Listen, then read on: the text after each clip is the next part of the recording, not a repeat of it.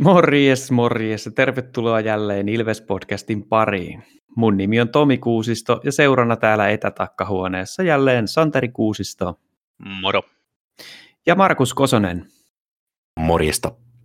Nyt on astetta vähemmän otteluraportteja sattuneesta syystä, mutta ei se mitään. Tästä lähtee. Jyppi oli ensimmäisenä vastassa. Meillä oli pelikielossa Teemu Lepaus, Saarella oli pois Virtasen ja Miehon lisäksi, joten sentteriosastolla aika ohkaista. Ensimmäinen erä. Molemmilla oli hyvin paikkoja, aika hurlumme hei kiekkoa. Tuntui taas siltä, että ei ihme, että näissä jyppipeleissä tulee paljon maaleja. Nelosketjussa pelannut Antonen muun muassa pääsi vetään tolppaa. Alussa näkyi jo heti, että Kolppasella oli hauska päivä, että pääsi pitämään hauskaa mailallaan. Yksi kaveri syöttä suoraan Ilveksen vaihtoaitioon. Yksi avaus mallia olisi hienoa, kun tuolla olisi joku. Sitten yksi purku puoli vahingossa pomppi hienosti hyvään suorahyökkäykseen, josta Maalahti pääsi vetämään sektorista. Mutta vaikka kuinka tuli huippupaikkoja molemmille joukkueille ekassa erässä, niin 0-0. Toinen erä Ilves sai alussa homman haltuun ja piti sen myös hallussa koko erän ajan. Pirteetä painetta ylhäältä asti, kiekko kiersikin kivasti. Ylivoimalla saatiin kuviot kuntoon. Maali olisi kyllä ollut kiva ja pakollinen. Lopulta maalahti sitten riipas ranteella takaylänurkkaan 1-0 mutta Ilveksen kokonaisuudessa huono ylivoima kulminoitu kuitenkin siihen, että se yhden sellaisen jälkeen Jyppi pääsi 3-1 hyökkäykseen ja Roopa pisti yhteen yhteen. Kylmä hiki otsalla kolmanteen erään. Jyppi pääsi sitten pelissä peliin mukaan kolmannessa erässä, kun Ilves otti jäähyjä. Parikka muun muassa 2 plus 10 plus 10. Ja Jypin ylivoima kuitenkin oli surkeeta ja kentälle jäi 2-5 vastaan kolme alivoiman raatoa. Jäähyjen jälkeen Ilves sai taas pelin haltuun ja Eemeli leipo muutaman mehevän tarjoilun, mutta ei kavereille kelvannut. Joona Ikonen pääsi läpiajoon Tuomas Salmelan syötöstä ja siitä seurasi sitten rangaistuslaukaus – ja tässä ottaisin esille, että miksi Joona pistettiin laukomaan, kun meillä olisi sellaisia taitonikkareita kuin Matselli esimerkiksi. Ja tuloshan oli sitten heikko laukaus. Jatkoajalle jouduttiin, joka oli meikäläiselle ainakin karvas pettymys, ei vaan ennakkoasetelmien vuoksi, vaan pelitapahtumien perusteella. Hallinta oli ajoittain dominointia, mutta ei saatu niitä maaleja jatkoajalla taas valmennukselle kysymys. Minkä takia Matias Myttynen, eli meidän paras aloittaja, ei ole aloittamassa jatkoajalla? Ensimmäinen aloitus hävitään 100-0 Immoselle ja siitä seurauksena Jyppi piti jatkoajalla kiekkoa kolme minuuttia Ilves yhden minuutin.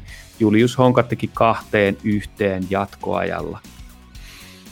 Kokonaisuutena Kolppanen pelasi hyvin, ja ansaitsi Ilvekselle sen yhden pisteen. Lopputulos jatkoajalla Jyppi voitti 2-1. Seuraavana oli vuorossa paikallispeli Herkkua eli Tappara Ilves. Ensimmäinen erä.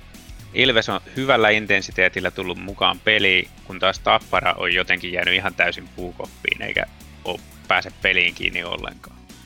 Ilveksen, Ilves iskee siihen heti alkuun pari maalia täysin pelitavan mukaisista vastaiskuista. Näistä ensimmäisessä saadaan riisto omassa päässä, otetaan nopea lähtö, siitä Myttynen pistää keskialueella vapauttavan syötön Antoselle, joka pääsee yksin läpi. Antoselta jäätävän komea harhautus ja kiekko yläpönttöä 1-0.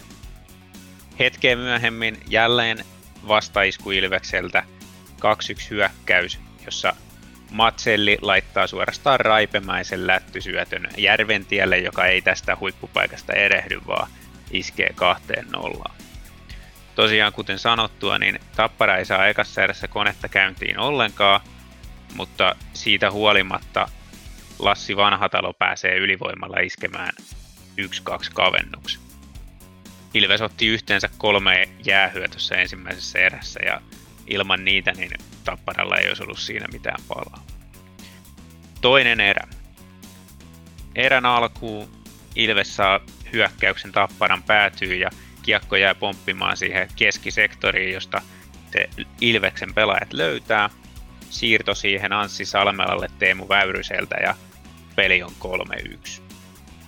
Tämän jälkeen Ilves nukahtaa jotenkin aivan totaalisesti. Tämän 3-1 maalin jälkeen ei, ei tapahdu yhtään mitään Ilveksen hyökkäyspäässä koko loppuerässä. Ilves, Ilves ei pääse enää kiekolle ollenkaan, vaan Tappara hallitsee sitä, pyörittää Ilveksen päässä. Maalipaikkoja ne tosin ei alkuun saa juurikaan, mutta sitten kun tuli 10 minuutin ylimääräinen aikalisä, eli jäänhuoltotauko, niin tämän jälkeen tuntuu, että Ilveksen joukkue on nukahtanut lopullisesti. Maalipaikkoja tulee suorastaan liukuhihnalta tapparalle. Tän huomaa myös Jouko Myrrä ja ottaa aikalisän toisen erän puolessa välissä. Aikalisä auttoi ehkä parin vaihdon ajaksi. Saatiin taas vähän parempaa viisikkopuolustusta aikaiseksi ja Tappara ei päässyt enää paikoille, mutta ei sekään riittänyt erän loppuun asti, vaan kyllä oltiin jaloissa vielä, vielä tota, toisen erän loppupuolella. Vähemmän yllättäen ylivoimakaan ei toiminut, semmoinenkin mahdollisuus saatiin tuossa toisen erän loppupuolella. Ja Heliangon ensimmäinen torjuntakin tuli vasta siellä toisen erän loppupuolella tämän kyseisen ylivoiman aikana. Oikeastaan Mäkkärin huipputorjunnat piti toisessa erässä Ilveksellä johdon kolmessa yhdessä, että ilman näitä oltaisiin oltu kyllä pulassa. Kolmas erä. Ilves on saanut kaivettua taisteluasennetta pukukopissa ja ponnistuu paremmin nyt pitämään Tapparan laadukkailta maalintekopaikoilta poissa, vaikka edelleen kiekohallinta on Tapparalla ja Ilves pelaa käytännössä sellaista kilpikonnapuolustusta. Alivoima oli Ilveksellä heikkoa. Tässä Myttynen otti onneksi vain yhden jäähy kolmanteen erään, niin tota, selvittiin siitä kuitenkin, vaikka pahalta näytti. Avaimet annettiin ihan täysin Tapparalle tässä kolmannessa erässä kiekohallinnan myötä, mutta ne ei onnistunut sitä käyttämään ja Ilveksen uhrautuva puolustus sekä Mäkkärin maaginen pelaaminen takaisin Ilvekselle viidennen peräkkäisen paikallisvoiton. Aivan lopussa Joona Ikonen taistelee kiekon itselleen ja pääsee iskeen tyhjiin lukemat neljään yhteen. Seuraavassa matsissa Ilves lähti Hakametsässä haastamaan jälleen sarjajohtajaa Ukkoa. Ilves lähti, kuten aikaisempiin kamppailuihin, missä oli tullut 4-1 turpaan, niin aktiivisella pelaamisella ekassa edessä. Ja vaikutti siltä, että Ilves ei lähtenyt niin niihin Lukon avausansoihin kuin aikaisemmissa otteluissa. Ilves sai ylivoiman, jonka aikana Lepaus napautti Meskasen maalille lähettämän kieko ilmasta sisään vähän onnekkaastikin kolmannella minuutilla. Tuomarit oli tässä matsissa aika herkällä linjalla ja jäähyjä sai varsin helposti. Ongelmia oli tulossa, kun Audette ohitti B-pisteiden kaadelta suorasta hyökkäyksestä ohi Mäkiniemen, joka oli sijoittunut vähän antavasti, jos näin voi sanoa. Seuraavaksi oli Lukon YV-maalin aika ja Ilveksen puolustuksen lähinnä parikan sekoilujen jälkeen Tammela pääsi nostamaan rystyltä maalin eteen ja tässä kohtaa peli on 1-3. Toissa oli pelko, että Lukko laittaa tästä vielä sen seuraavan maali ja peli alkaa olla selvä, kuten aikaisemmissa otteluissa, mutta toisen erän alussa Ilves kuitenkin oli eri mieltä. Ilves karvas äkäisesti ja Lukon ei annettu kontrolloida kiekkoa niin kuin se olisi halunnut. Tästä hyvä osoitus oli se, kun Ilves kavensi. Väyrynen ei luovuta karvauksen suhteen tippaakaan ja saa panoksellaan tökittyä kiekon ensin laitahyökkää ja sitten pakinoihin tästä 2-1 hyökkäys, jonka ratkaisu oli Järventien oma laukaus. Kiekko maaliin, mutta noin omaan silmään.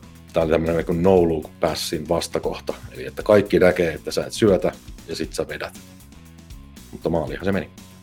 Ilves kampesi tasoihin lukon laittamalla paikalla, kun ylivoimalla Kukkonen yrittää purkaa kiekosta ohi ja suoraan lepauksen lapaan. Ja Ilveksen viimeaikaisesta perussuorituksista poiketen, niin Lepaus pistää tylysti kiekon maaliin. Ja tämä on just semmoinen tavallaan osoitus siitä, mitä Ilves tarvitsee. Eli tota, vaikka siinä oli parikin vastustajaa kannoilla, mutta silti pistetään se kylmästi maaliin. Pian maalin jälkeen Anssi Salmela otti huitomisjäähyn Mutta nyt kävikin niin, että Nopsajalka Ikonen pääsi alivoimalla läpi ja niittasi terävällä ranteella Ilveksen 4-3 johtoon.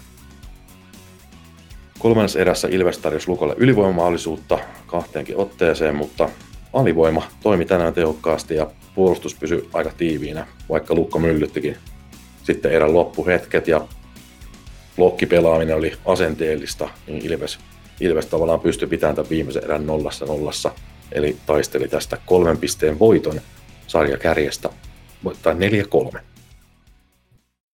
Sellaista kolme ottelua, ja josta yksi oli karvas pettymys liiga Jumbolle, ja sitten kaksi komeata voittoa sarja kärjestää tietysti Tampereen herruus varmistettiin toista kautta peräkkäin. Kyllähän se hyvältä maistuu. No, todellakin.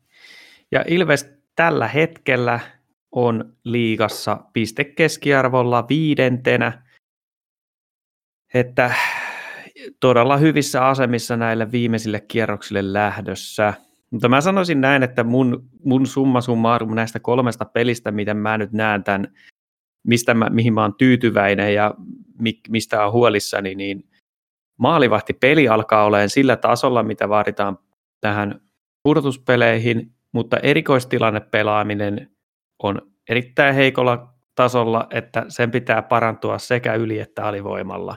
Ja sitten mä oon oikeasti huolissani tuosta valmennuksen taktisesta osaamisesta, että sellaiset pienet nyanssit pelin sisällä, niin kuin kuka vetää rankkaria ja kuka menee tärkeäseen aloitukseen, niin ne pitää olla kyllä sitten ratkaisupeleissä todellakin kohdallaan. Ei ole kiva hävitä sitten johonkin jatkoajalla sellaiseen, että väärä mies on siellä aloittamassa ja hävitään satanolla ja se on sitten siinä. Toi rankkarihomma on vähän sellainen kaksipiippunen juttu, koska siinä kun kyseessä on kuitenkin niin kuin hyökkääjä, joka on rankkareita joskus vetänyt muutenkin, niin se, mä ymmärrän sen valinnan, että laitetaan se vetään, koska se oli itse siinä läpiajossa. Et se, se, siinä on niin kuin, siinä ei, se ei ole pelkästään se, että, että tota, mikä on se prosentti, että se tekee rankkarista sisään, vaan siinä niin kuin, pointti on myös tavallaan sitä joukkueen sisäistä niin kuin, fiilistä, ylläpitää sillä? Mä on, ym, siis totta kai ymmärrän tämän aivan täysin. Ja sanottiin, että jos, me, jos nyt olisi syyskuu, niin mä allekirjoitan tämän täysin. Mm. Mutta nyt puhutaan niin kuin ratkaisupisteistä, kun lähdetään kevättä kohden, niin joukkueen sisällä pitää olla tiedossa se, että kuka ne ratkaisurankkarit vetää. Niin.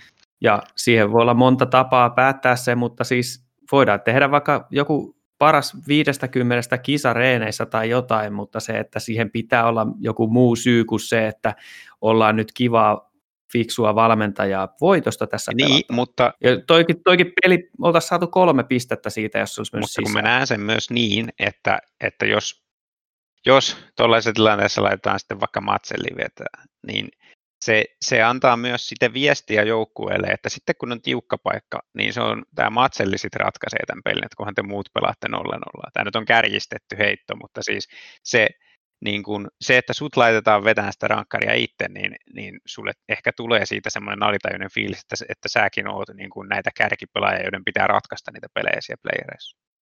Joo, mä oon ihan samalla linjoilla ja tota, mun kokemus pelaajauralta on se, että se, ketä rikotaan, laitetaan vetää rankkaria, jolle ei kyse playoffeista. Ja tota, niin, että Ikonen, Ikonen ei tosiaan niin ollut kuitenkaan, jos pistettäisiin viisi rankkarin vetäjää, niin Ikonen olisi niissä. Että ei mm. kysymys ole niin siitä, että Ikonen ei, jos olisi ollut joku, joku tyyli Tuomas Salmela yksin läpi vahingossa, niin se varmasti mm. ei olisi laitettu Tuomas Salmelaa vetää sitä rankkaria, mutta juuri tämä, että annetaan luottoa sille pelaajalle, joka on ollut pelitilanteessa, niin se rakentaa semmoista luottamusta yleisesti joukkueen sisällä ja toki myöskin yksilötasolla. Mutta toihan on just se oikeastaan, mistä tässä nyt on kysymys se, että, että oliko tämä nyt jo niinku tavallaan playereihin rinnastettava tilanne, että kun taistellaan tästä paikasta kuuden joukkoon vai ei. Siinä, että laitetaanko sinne se paras vetäjä, jolla on muutaman prosentin parempi todennäköisyys pistää se kiekko reppuun. No tässä nyt paistaa se mun turhautumiseni siihen, koska koko kauden ajan Ilveksen rankka on ollut aivan surkeita. Siis joko niitä ei harjoitella ollenkaan, tai sitten siellä on joku ihme jumi päällä, mutta jollain se vaan mun mielestä pitäisi niin kuin saada laukastua ja, ja mä niin kuin sanoin, mä ymmärrän tämän, niin kuin tämän perustelun sille, miksi, miksi, miten se valinta tässä vaiheessa kautta tehdään, mutta mä oon vaan rankasti sitä eri mieltä. Ja jos mä olisin tuollaisessa joukkueessa, ja mä tunnustan sen, että toi kaveri vetää rankkareita tällä hetkellä paremmin kuin minä, niin kyllä joukkuepelaaja mun mielestä täytyy silloin hyväksyä se, että tässä pelataan kuitenkin joukkueen voitosta eikä siitä, että mulla on kiva mieli. Totta kai se hyväksyy sen, ei siitä ole kysymys. Ei olekaan, ei olekaan. Mutta siis mä just niin kuin, että mä heittäisin tämmöisen jokerin, että rankkareihin niin voisi laittaa Eloranna vetää, että niin kuin kukaan ei tiedä, mitä tulee tapahtumaan. Se on niin kuin, niin elorinte. Se, se, niin. se voi pistää vaikka omista puikoistaan sen kiekon sisään. niin, niin, se on aivan täys jokeri. Mutta silleen, että jos, jos tuollaisessa tilanteessa laitettaisiin niin kuin elorinne vetää rankkaria, niin mun mielestä se olisi se, jota rikottiin, joka olisi ansainnut sen rankkarin vetää, niin siinä kohtaa se ei niin kuin haittaisi yhtään. Mutta jos laittaisi Matselli, niin sitten hmm. se olisi vähän niin kuin silleen, että okei, no Matselli on varmempi rankkarin vetäjä kuin Ikoni. Hmm. Hmm. No siis eikö se ole se Rockwoodikin tehnyt jonkun hienon rankkarimaalin? Senkin, sekin oli vilti, se oli tota, viltisä vissiin siinä pelissä, mutta... mutta tota... Rankkari, rankkarin vetäminen on niin 80-90 prosenttisesti henkistä kanttia ja loppu on taitoa. Niin, siksi just mm. Eloranta. Niin. Eloranta, Elorin, siis Elorinne. Sorry. Kaivetaan Eloranta jostain nappali. Joo. Joo. Mutta siksi just, yes. siksi just Elorin. Mutta sitten tässä on tapahtunut uutisia hyvinkin nopeeseen tahtiin. Tuli heti, kun oltiin edellisessä jaksossa spekuloitu keskushyökkääjällä, että olisi kiva saada ensi kaudeksi, niin tämmöinen ilmeisesti varma tieto, mutta eihän sitä tietysti virallisesti ole vielä julkistettu, että Petri Kontiola tulisi sitten Ilveksen rösteriin ensi kaudeksi. Onko tämä nyt sitten, Santeri, se ykkössentteri, mitä sä haikailit? No tämä on nyt niin kuin, siis, täytyy san- lähdetään nyt siitä, että kun mä viime jaksossa tämän toiveeni esitin, että toivoisin, että saataisiin se ykkössentteri. Mä nauroin siihen vähän päälle, koska mulla oli semmoinen, niin kuin, siihen on totuttu, että ei semmoista tasonsa näyttänyt ykkössentteriä koskaan tulee, että joko tulee joko ul- joku ulkomaan arpa tai sitten tulee lisää no, puoli niin kuin, potentiaalisia nuoria ja kasvatetaan näistä omista ja ne ottaa steppiä eteenpäin ja näin, näin on menty, niin tähän odotusarvoon nähden, niin ihan huikea hankinta, että niin kuin liikan pistepörssin ykkös, ykkönen sentteri tulee Ilvekseen, niin kyllähän se niin kuin kuulostaa ihan maagisen hyvältä. Mutta sitten heti samaan on pakko laittaa sivulaiseeseen se, että kyllä tämä tarkoittaa niin kuin käytännössä sitä, että Ilveksen pelitavan on muututtava ensi kaudella. Joo, kyllä. Joo, no siis jos, jos tuossa to, silloin kun se tuli tämä esiin tämä uutinen, niin pistepörssistä tosiaan tilanne, että Kontiola ykkönen, Suomi kakkonen, niin on aika ennenkuulumatonta, että näin käy. Itselläni itteeni hirvittää se, että vaikka Kontiolalla 47 pistettä, niin plus-miinus tilasto silti pakkasella, niin tota, oletettavaa on, että se liike hidastuu edelleen ensi kauteen, niin en usko, että tuollaista 50 pisteen kautta on silloin tulossa. Jos pistetään Suomen kanssa samaan ketjuun, niin se ei ole, allekirjoitan täysin tämän, mitä sanot, että se ei voi sitten olla sellaista hirveätä jalat sotkee molempiin suuntiin kiekkoa. Joo, että... jos, jos, jos pelataan tällä nykyisellä pelitavalla ja meillä on Kontiolla ykkössentterinä, niin se ei ole pistepörssin kärjessä. Se, se tulee tekemään ylivoimalla silti komeat pisteet, mutta sitten niin kuin, siitä ei Ville Viitta vastaan saada juuri mitään irti, jos mennään tämmöistä päästä päähän hurlum heitä, että kyllä Kontiola tarvii sitten sen, että, että tota, pelataan vähän, otetaan, rauhoitetaan myös kiekolla ja pelataan semmoista niin kuin, vähän perinteisempää meidän peliä. Mun mielestä niin kun, tosiaan tällä on spekuloitu tällä Kontiolan tulolla Ilveksen jo ennen kauttakin ja silloin oltiin vähän sitä mieltä, että, tai itse muistelin, että hyvä kun sai topparin HPK, että on potentiaalisesti pystyy niin kuin taisteleen ihan kärkihyökkäistä siellä, siellä tota HPKissa ja sitten tulikin täyttä dominointia. Mm. Että niin kuin tässä kohtaa nyt kun Ilveksellä on vähän tämä ongelma, että meillä ikään kuin vähän sieltä sentteriosastolta puuttuu sitä taitoa ja semmoista niin kuin rauhallisuutta ja myöskin ylivoimalla näkyy, että nyt on ollut heikkoa ylivoimaa pitkään, niin, niin tota, juuri tämä, että Kontiolla taas on niin semmoinen kaveri, joka pystyy ylivoimalla, vaikka ei pelaa mitään muuta kuin ylivoimat, niin pystyy tuomaan lisäarvoa. Kyllä, ja sitten vielä, vielä, vielä kirsikkana kakun päälle aloitusprosentti on 53 kuitenkin. Sitä, sitä meinasin sanoa, että kun Ilveksellä parhaat aloittajat niin on härintuskin siellä 50 yläpuolella, niin, niin tota, se, että me oikeasti tarvitaan niin kuin hyviä aloittajia myös, että jos meillä on Myttynen paras aloittaja, niin se ei niin kuin riitä. Mm. Ja just, just tälleen, kun puhuit tuossa otteluraportissakin jatkoajasta, niin, niin tota, jos meillä ei oikeasti joukkueessa yhtään sellaista kunnon aloittajaa, niin se tarkoittaa jatkoaiko, jatkoaikojen kannalta silleen sitä, että me menetään kiekko tosi monta kertaa ja kun se nyt on tylyvä se jatkoaika, niin, niin tota, me vaaditaan, että voidaan jatkoilla voittaa, niin tarvitaan hyvät aloittajat myös. Kyllä. Sitten tuota, vielä toi, että Kontiola, niin vaikka se nyt ei niin kuin suoraan istu tähän pelitapaan, mikä oli vähän niin kuin syy, miksi ajatusta dumattiin tuossa alkukaudesta, niin, niin siinä samalla on huomattu se, että Ilves tarvitsee siihen pelitapaansa vähän variaatioa, koska mm. meillä ei enää ole niin hyvät yksilöt. Että, Kyllä.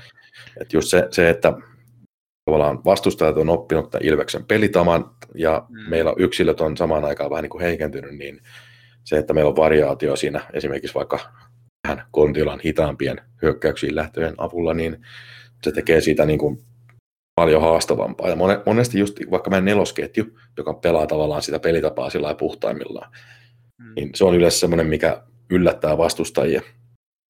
Niin se, että kaikki ketjut ei pelaa samalla tavalla, niin voi olla itse asiassa just semmoinen taktinen oivallus, mikä tähän voitaisiin saada niin kuin lisäksi Ilveksen peliin. Kyllä. No, mä olin itse tulossa just tuohon kanssa, että, että se, se, on hyvin mahdollista, että Ilves pelaa ensi kaudella vähän semmoista niin kuin peliä, missä eri, eri ketjuilla on pikkasen eri sapluuna, että just ajatellaan tuota Saarella johdattamaa ketjua ensi kaudella, niin mun on vaikea nähdä, että ne alkaisi pelaamaan semmoista hidasta viivelähtöä, että kyllä ne taas on parhaimmillaan, kun mennään päästä päähän. Et se voi olla just, että pelataan pikkasen eri, eri taktiikalla, eri ketjuilla, mutta siinä on sitten taas se iso, isoja haasteita luo sitten niin kuin sen, sen suhteen, että kuinka riittää, niin kuin, kuinka saadaan niin kuin, reenattua näitä niin kuin, monenlaisia juttuja. Ja se, että jos eri ketjut vähän eri, erilaisilla prioriteeteilla menee, niin miten, mitenkä se niin kuin näkyy, näkyy esimerkiksi pakkien pelissä sitten, että kun pakit saattaa olla minkä tahansa ketjun kanssa samaan aikaan jäällä, ja niiden pitäisi pystyä sitten niin kuin vastaamaan siihen, että mitä, mitä sieltä muut tekee, niin, niin kyllä siinä on niin kuin iso, iso niin kuin työmaa Ilvekselle ihan ehdottomasti ensi kautta ajatellen. Joo, silleen myöskin mun mielestä Anssi Salmelan hankinta tuohon pakistoon, niin tietyllä tavalla tuli sellaista syystä, että meillä Ilveksessä niin puuttuu vaikka tämmöisiä hanakasti laukovia pakkeja. Ja mm. sitten niin kuin, kun hyökkäys on ollut vähän tehotonta, niin silloin usein hyvä tavallaan eliksiiri siihen on, että ruvetaan sitten niinku pakistosta viljelemään sinne maalille kiekkoa ja ohjaa niitä sisään. Mm. Ja, ja, nyt taas niin kun, meillä on vähän niin kuin pakit ollut sille arkoja, kun siellä ei ole niin kuin, oikein niin kuin saatu sitä hommaa toimiin niin kuin pakkien hyökkäyspelin osalta, niin Salmella taas tuo itsessään siihen peliin sitä, että kun se on tietysti pelaa aika paljon, niin, niin hän on kyllä sellainen, että sillä ei oikeastaan mitään väliä, että mikä tilanne on, mutta hän tykkää niin kuin laittaa kiekkoa ja mieluiten kovaa sinne maalille. Että se niin kuin tuo jotain lisää Ilveksen peliin juuri sen kannalta, että kun hyökkäys on ollut vähän niin kuin kehnohko, niin pakistossa saadaan sitten vähän niin kuin apua siihen hyökkäyspeliin myös. Kyllä. Pakistosta puheen ollen sitten taas Jopin postia tuli, että Niko Peltolan kausi ohitse. Tuo oli semmoinen, Peltola oli kyllä puheenaihe, jota unohdin ottaa esille aikaisemmissa jaksoissa, että, että kun tuossa Joona Ikonen palasi myös pitkän loukkaantumisen jälkeen kehiin, niin siitä Joonan pelaamisesta kyllä näki sen, että se alussa oli vähän takkusta, mutta mun mielestä nyt on päässyt taas tähän pelin päälle, että se vanha tuttu nopeus on, on tullut mukaan siihen peliin, niin Joona on päässyt pelaamaan sitä omaa kiekkoonsa, mutta Niko Peltolan kohdalla taas tilanne on, ollut se, että on ollut seiskapakkina ja mun mielestä sen liikkeestä nähnyt se, että se ei koskaan tässä kauden aikana päässyt siihen ihan siihen riittävään kuntoon, niin on kyllä tosi harmina kuulla tällainen, että joutuu leikkaukseen ja sitä ei sitten tiedä, että koska tarkalleen pääsee sitten kehiin, että ei välttämättä ehdi edes kauden avaukseen syksyllä. Joo, noi on pahoja noin, mitä ilmeisemmin polvi, polvivammat, että niin kuin hyvin tiedetään, me Ilveksessäkin on historiaa näistä kavereista, joilla on monta kautta mennyt polvivammojen takia, niin toivotaan nyt, että Peltola tuosta saisi paikat vielä kasaan ja ensi kaudella, ensi kaudella pääsisi sitten pelaamaan omalla hyvällä tasollaan, että ikää on kuitenkin nyt 30, että, että tota, se, ei, se ei yhtään edesauta sitä kuntoutumista, kun ei ole niin kuin se kaikkein nuorin kaveri enää joukkueessa. No, noissa peleissä, mitä Peltola pääsi pelaamaan loukkaantumisen jälkeen, niin, niin tota, ei ollut kyllä ihan samalla tasolla silloin, kun, silloin, kun jäi pois peleistä, tai siis tavallaan viime kaudella.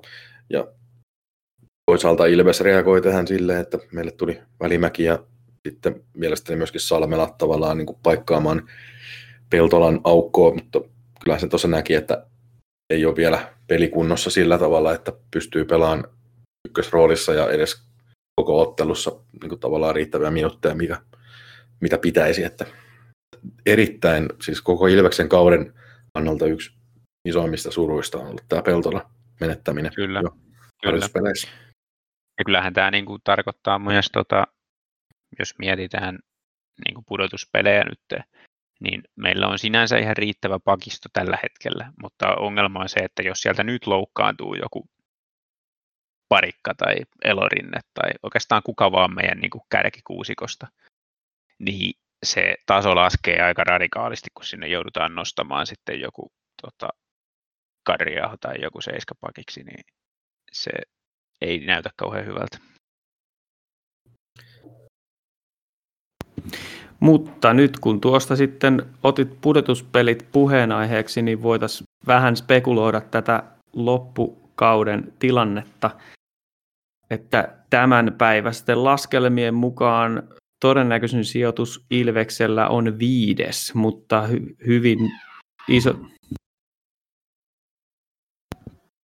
hyvin isoja todennäköisyyksiä myös muilla sijoituksilla, kuten neljäs, kuudes, seitsemäs tai jopa kahdeksas, että, että tuota noin niin, mutta semmoisen kysymyksen heittäisin, että jos nyt oltaisiin viides tai kuudes, niin sieltähän tulisi tämän hetken sijoitusten mukaan niin kärpät tai tepsi vastaan, että kumman te ottaisitte mieluiten? Tässä mielessä tietysti, kun Tepsille ollaan otettu tukkaan nyt tässä sillä ylimääräisesti, niin en ottaisi kyllä tepsiä, että mieluummin kärpät.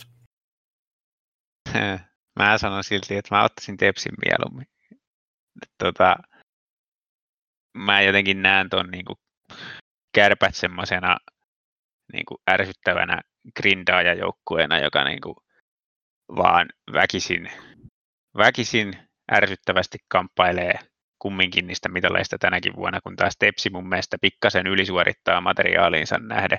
Ja niiden, niiden suhteen niin kuin mulla on, mä oon aika skeptinen, että ne pystyis pudotuspeleissä oikeasti niin kuin pärjäämään tuolla samalla meiningillä, mitä ne on nyt vetänyt. Niin vaikka nyt on Ilves niille hävinnyt tällä kaudella monta kertaa, niin mä näkisin, että pudotuspeleissä ne voimasuhteet kääntyisi.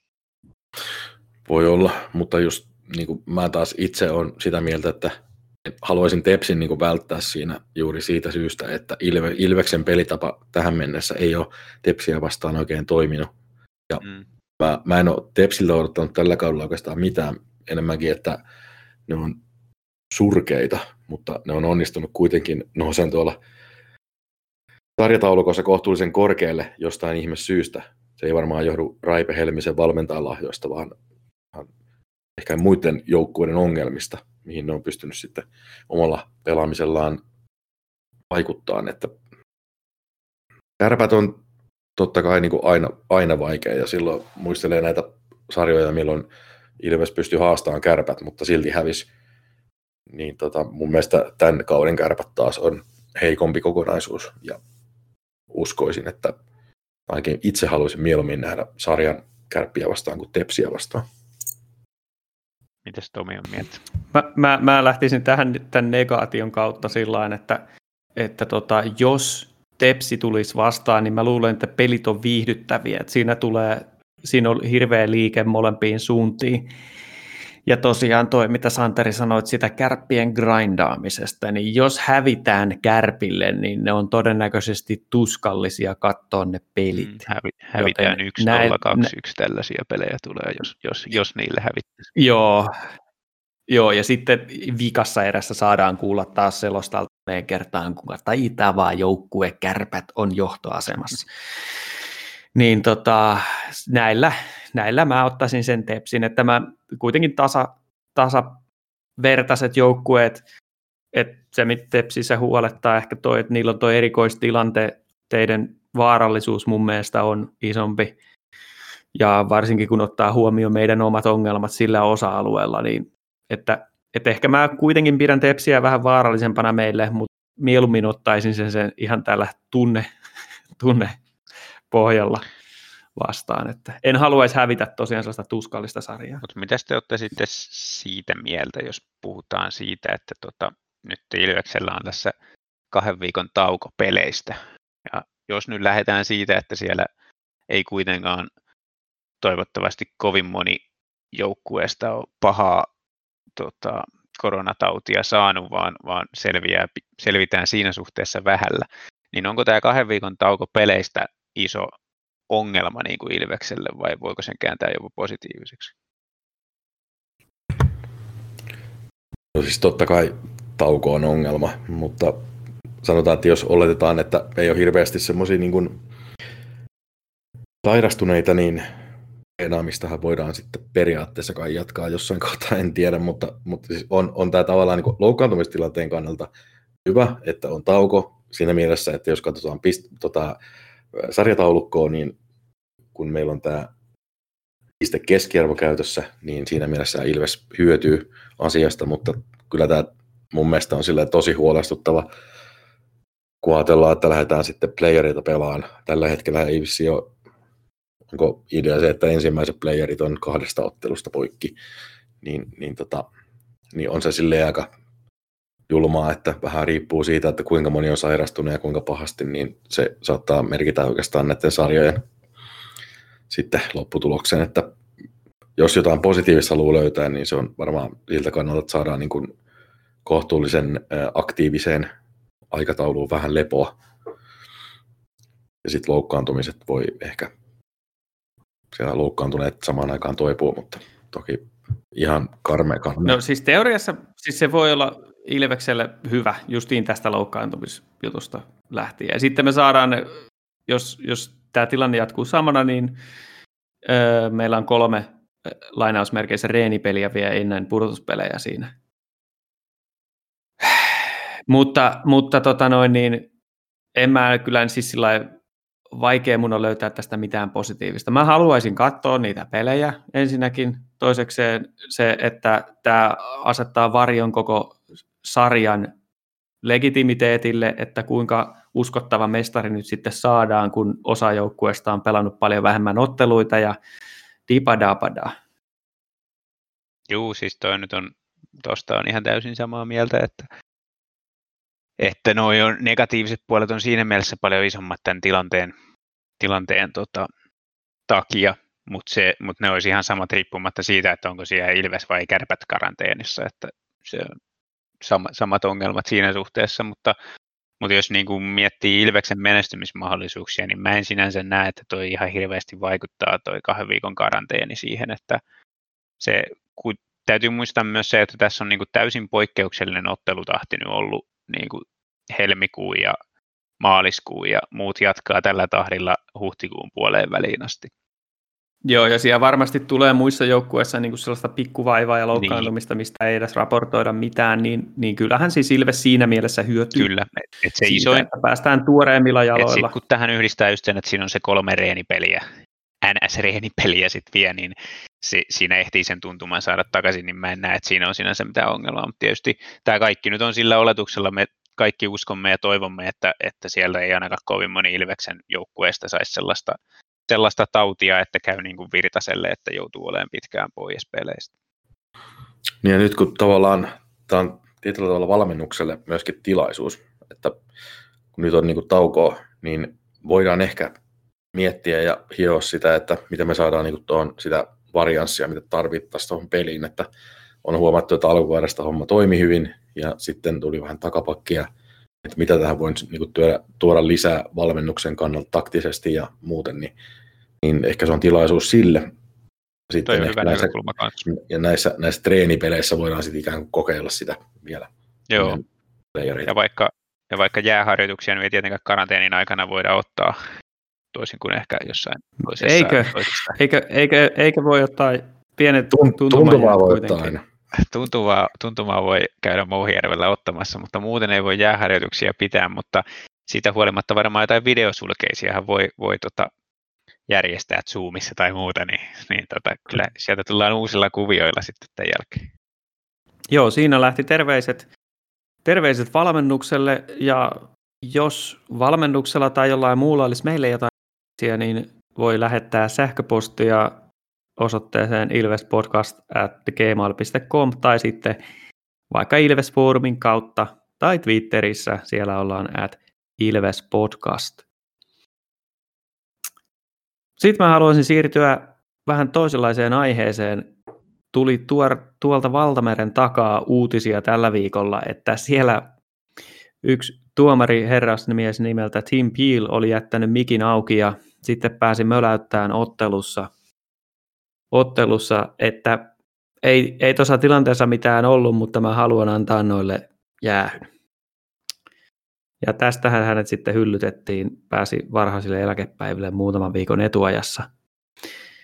Mutta tästä sitten on herännyt paljon hyvää tai mielenkiintoista keskustelua, josta haluaisin teidän mielipiteen, että muun muassa sellainen YouTube-pettaja kuin The Hockey Guy otti asian puheeksi, että hän on huomannut, kun tulee uusia faneja jääkiekon pariin, ja hän on sitten selittänyt säännöt uusille faneille, ja sitten kun mennään pudotuspeleihin, niin sitten ne fanit ihmettelee, että hetkinen, tuolla, tuota lyötään käsille, miksei sitä tullut huitomisjäähyä. No ei, kato, kun tämä on pudotuspelit. Ei täällä, ei täällä tota noin niin, tuollaisia vihelletä. Ja sitten toinen juttu luin tuosta The Athletic nettijulkaisusta, niin sellaisen Montreal Canadiensia käsittelevän artikkeli, jossa puhuttiin, että Canadiensilla on hyvä puolustus pudotuspeleihin, mutta ei niinkään runkosarjaan.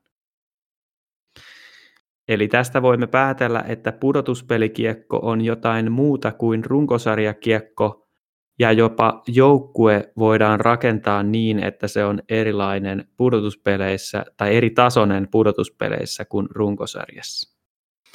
Ja miten tämä nyt liittyy tähän tuomareihin? No siis, onko se teidän mielestä, pitäisikö olla niin, että säännöt on kirjoitettu, säännöt on sääntöjä ja sääntökirjaa luetaan kuin piru raamattua. Ja säännöt on erästä toiseen, kuukaudesta toiseen, runkosarjasta playereihin aina samat. Vai pitääkö tuomareiden tuoda siihen joku oma mausteensa ja tehdä jotain paikkojäähyjä, jos jotain jää viheltämättä, vaikka ei olisi syytä antaa jäähyä, ja niin edespäin. Vai, ja saako purtuspeleissä pelata fyysisemmin? Jos sä, Markus, vaikka vastaat ensin tähän, kun sulla on vähän enemmän tota pelaamiskokemusta. Joo, mielellään. Siis tota, ensinnäkin on sitä mieltä, että mun mielestä tavallaan se, että playereissa on sellainen kirjoittamaton sääntö, että annetaan vähemmän jäähyjä kuin runkosarjapeleissä, niin se ei ole lähtökohtaisesti mun mielestä oikein. Eli peleissä pitäisi olla, huolimatta siitä, onko playeripeli vai runkosarjapeli, niin sama linja. Mutta se, että mikä on se sääntöjen tulkinta, niin siitä mä oon sitä mieltä, että näin se ainakin mun nähdäkseni on aina toiminut, että tuomari ottelusta riippuen ottaa jonkun linjan ja sen pitäisi tulla jollain tavalla selväksi joukkueelle ennen peliä ja sitten viimeistään siinä kohtaa, kun jäähyä rupeaa tulee. On siis tuomareita olemassa, jotka tulee ennen peliä vaihtoaitioiden eteen, kertoo valmentajille ja joukkueelle, että tänään muuten sitten koukkuja ei kannata laittaa, että niistä tulee aina jäähy. Ja suoraselkäisesti pitää tavallaan sen auktoriteetin siinä, että kertoo, että tämmöiset säännöt tänään, vaikka sääntökirja on sama, mutta näistä tulkitaan tänään. Ja tuntuu siltä, että varsinkin nyt täällä kun on kaksi päätuomaria, niin, niin se linja ei välttämättä niin kuin aina ole sitten sama niillä päätuomareilla, että niiden pitäisi keskenään sopia ennen peliä, että miten tätä peliä tulkitaan ja sääntöjä tulkitaan tänään. Ja se on ollut pikkasen ehkä vaikeaa ymmärtää joukkueille, että jos, jos se niin näyttää siltä ekassa erässä tulee jäähyjä koukuista ja tokassa ei tule ja sitten taklataan päähän ja tulee ulosajoja ja tällainen, niin se niin kuin tuomari ottaa liian suuren roolin siinä pelissä ja tavallaan niin kuin, tuomareiden ei pitäisi ratkaista pelejä. Mun mielestä se on niin kuin lähtökohta. Mutta se, että tuommoiset törkeydet, mitä, mitä tosiaan tuolta nyt sitten NHL puolelta kuultiin, niin, niin sehän ei niin kuin kestä päivänvaloa ollenkaan, mutta se kertoo myöskin siitä, että pelien sisällä tuomareilla on tämmöinen oma, oma kupla, missä justiin niin kuin hyvitetään jäähyjä tai annetaan jäähyjä tai tällainen vähän niin kuin sillä perusteella, mikä ei ole ehkä sääntökirjassa. Mutta että ehkä tämmöinen avaus tästä. No miten Santeri? No. Ei siinä sitten muuta. Kyllä niin pitkä, Markukselta niin pitkä tota, monologia, niin paljon hyviä pointteja ja asiaa, että vaikea tarttua, mutta No tartu nyt siihen, että pitäisikö sääntökirjaa lukea kuin piru raamattua vai, vai minkälaisia joustoja siihen on sallittavissa? Joo, eli lähdetään siitä. Lähdetään siitä liikkeelle, että sääntökirja pitäisi olla mahdollisimman selkeä ja yksitulkintainen siinä mielessä, että kun siellä on sanottu, että huitominen tarkoittaa tätä, niin silloin aina kun sellaista pelissä tapahtuu, niin se jää hyvin helletään. Tämän niin kuin pitäisi olla se lähtökohta. Nyt tällä hetkellä se ei ole, vaan esimerkiksi jos katsotaan vaikka poikittaista mailaa, niin se tulkinta riippuu täysin siitä, että missä päin kenttää ollaan. Sekin itse asiassa taitaa, taitaa muuten jotenkin epäselvästi sääntökirjassa lukeekin, että voidaan katsoa vähän enemmän sormien läpi sillä täällä ja tuolla. Mutta se just kertoo siitä, että se sääntökirja ei ole hyvin kirjoitettu.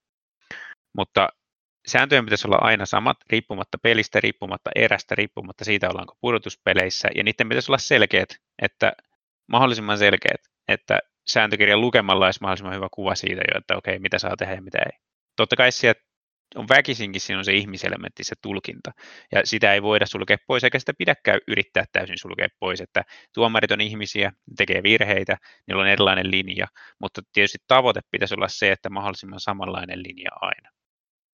Et niin kuin, mä ymmärrän sen, että pudotuspeleissä niin kuin se intensiteetti nousee ja sitä ei haluta tappaa, mutta mä en usko, että niin kuin tiukka linja pudotuspeleissäkään tappaa sitä intensiteettiä, vaan, vaan tota, silloin, jos kaikille on selkeää, mitä saa tehdä ja mitä ei saa tehdä, niin se ei estä sen intensiteetin nousua. Mitä mieltä te olette noista paikkojäähyistä? Että jos tuomari huomaa, että joku jäi viheltämättä, niin saako se antaa sitten ää, jäähyn vähän ajan päästä sille joukkueelle tilanteesta, josta taas ei sääntöjen mukaan välttämättä olisi pitänyt viheltää? Onhan se niin kuin väärin, mutta mä ymmärrän sen, sen kannalta, että tuomarin tulkinnat erilaisista tilanteista, niin varsinkin, no jos nyt puhutaan liikasta, missä voidaan tarkastaa jopa videolta asioilta, mutta, mutta niin kuin muuten, niin ne on niin nopeita tilanteita, että vaikka siellä on se neljä tuomaria ja ne juttelee keskenään, niin välttämättä ei ole hirveän selvää, että oliko tämä nyt jäähyn paikka vai ei. Niin että kun tapahtuu tilanteita, mikä tavallaan menee vähän niin kuin jomankumman laariin, niin tietyllä tavalla tasapainon kannalta voi olla ihan, ihan ok, että annetaan paikkojäähyjä. Mutta on se, on se niin kuin silleen, katsojan kannalta vähän silleen mm, no, ei se niinku tavallaan peliä palvele niin hyvin, mutta...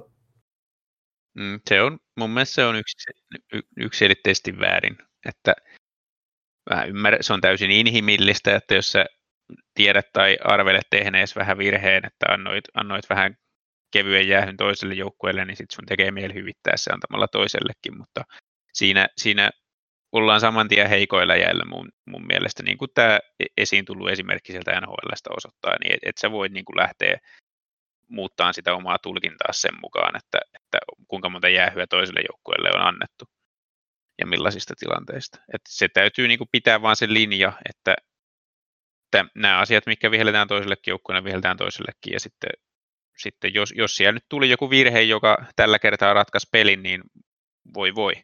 Se, on, niin kuin, se on sitä inhimillisyyttä, että joskus tuomarit tekee sen virheen ja ei se tarkoita sitä, että se pitäisi samassa pelissä paikata toisella virheellä.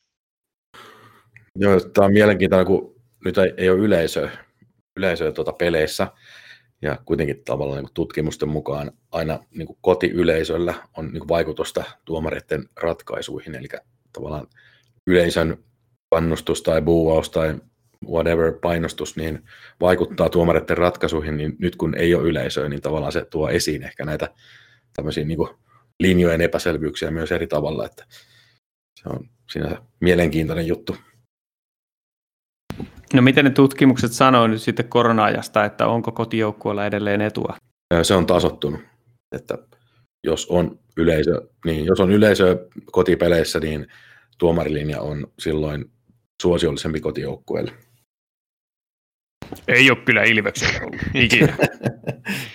Joo, siis siihen kotietu, kotietu suurimmalti osin perustuu siihen, mutta mä oon ymmärtänyt, että ihan täysin ei ole kuitenkaan kotietu poistunut, että siinä varmaan jää sitten vielä just se vaikutus, että kun toiset tulee bussilla tai muulla matkustusmuodolla vähän puutuneilla jaloilla peliin ja toiset voi, voi tota, tulla kotisohvalta, niin siinä on, siinä on sitten ero edelleen, mutta se on tosiaan aika paljon pienempi se kotietu kuin mitä se olisi yleisön kanssa. Juuri näin. Kotietu perustuu periaatteessa niin kuin siihen, että pystyy pitämään niin kuin nämä, pystyy käymään aamujäillä, pitää arkirytmit sopivana, mennä treenin jälkeen kotiin rentoutuu ja pystyy niin keskittyä paremmin siihen peliin. Että mm. matkustaminen on, on kuitenkin aina, aina niin kuin sillä rasittavaa sille vierasjoukkueelle. Ja se bussissa istuminen ja muutenkin se ylipäätään tuo rajattu, mitä voi tehdä. Omana mielipiteenä voin tuoda esille sen, että siis toi, mitä Markus sanoi, just että joku tuomarit tulee ennen peliä vähän keskusteleen, että miten, miten tämä peli nyt menee, miten vih- niin koska tässä on tosiaan ihmisistä kyse ja tulkinnoista kyse, niin mä arvostan sitä, että, että justiin tämmöistä kommunikaatioa avoimesti pidetään. Ja mä haluan antaa tuomareille sen vapauden aistia sen pelin kulun ja antaa niitä jäähyjä osittain sen perusteella, että ne pystyy pitämään sen pelin hallinnassaan tai sillä tavalla, että ettei mitään kohtuuttomuuksia pääse syntymään, että, että se, sellaisen jouston annan niin kuin siihen sääntökirjan tulkitsemiseen. Ja tota, sitten fanina olen valmis hyväksymään sen, että tosiaan näitä inhimillisiä virheitä tulee, ja jos näyttää siltä, että esimerkiksi jatkoajalla tulee joskus jossain purtuspelien seiska-pelissä niin käsisyöttö ja siitä tehdään se sarjan ratkaiseva maali, niin mun mielestä se sarja ei ratkennut kuitenkaan siihen tur- tuomarin virheeseen, vaan se ratkaisi, johon, ratkaisi johonkin muuhun tilanteeseen, jota oli 50 siinä pelissä. Että mä en tykkää videotarkistuksista ja mä tykkään siitä, että urheilussa on draamaa ja joskus se käy itselle huonosti ja joskus ei.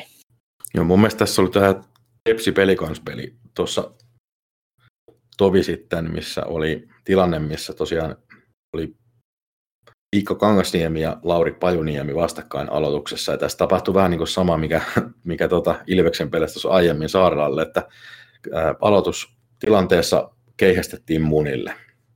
Ja tota, tästä aiheutui se, että koska tämä niin nähtiin, niin sitten myöskin tota, vastustaja otti ikään kuin myllyt tähän tilanteeseen ja koska nyt tuomareista puhutaan, niin, niin tässä oli myöskin tämä pelikans päävalmentajan ulostulo siitä, että, että onko sallittavaa kostaa.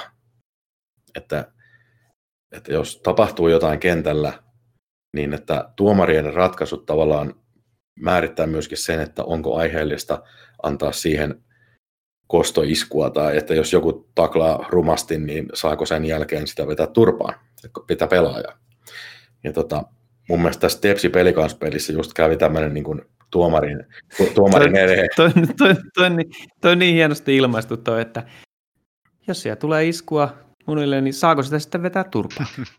Saako? No se, se on se, Saako se, vetää on se kysymys. Jos, siis jos se, tuomari ei... se on, mä tiedän, siis tästähän keskustellaan paljon, että se on vaan niin, että, että mä voisin se keskustelu, että valmentaja pyytäisi tuomari, että saaks, saaks nyt vetää sitten tota, tota turpaa? Niin, tässä, tässähän pelissä kävi sitten vielä silleen, että Kangasniemi vedettiin sitten viimeisellä, viimeisellä sekunneilla kylmäksi sitten niin kuin tästä tämän lopputilanteesta, että mun mielestä tuomari ei ottanut niin kuin tilannetta haltuun, ää, tuli ehkä vähän niin kuin epäreiluja tuomioita, ja lopputulos on se, että ää, taklataan pelaaja silleen potentiaalisesti se loukkaantuu siitä kostoksi. Niin Mm. No siis tätä mä tarkoitan justiin, että, että hyvä tuomarityöskentely on myös sitä, että se aistii sen pelin virtauksen ja ne tunteet, mikä on siellä pinnan alla ja osaa pitää se, että ne ei läiky ylitse sillä tavalla, että tulee jotain, tapahtuu jotain peruuttamatonta. Niin tässä olisi just niin kuin tasapuolinen jäähy, kaksi, kaksi minuuttia molemmille olisi ehkä tavallaan niin kuin ehkäissyt tämän kostoiskun. Tähän liittyen muuten se on mielenkiintoista, mikä jalkapallossa huomasin sen, meillä oli joukkueessa oli yksi semmoinen pelaaja, joka pelasi aina vähän sääntöjen rajamaa, ja sitten kun se lopetti pelaamisen, niin se meni tuomariksi, niin se on kaikkien aikojen paras tuomari, mitä mä oon koskaan nähnyt, ja se, sitä on kuullut monesti muualtakin, että sellaiset pelaajat, jotka pelaa justiin vähän siellä sääntöjen rajamailla, niin niillä on paras tassi siihen tuomaritoimintaan. Voi pitää paikkaansa kyllä. Mä uskon kyllä, että kyllä jokainen tuomari on oman elämänsä nilkki.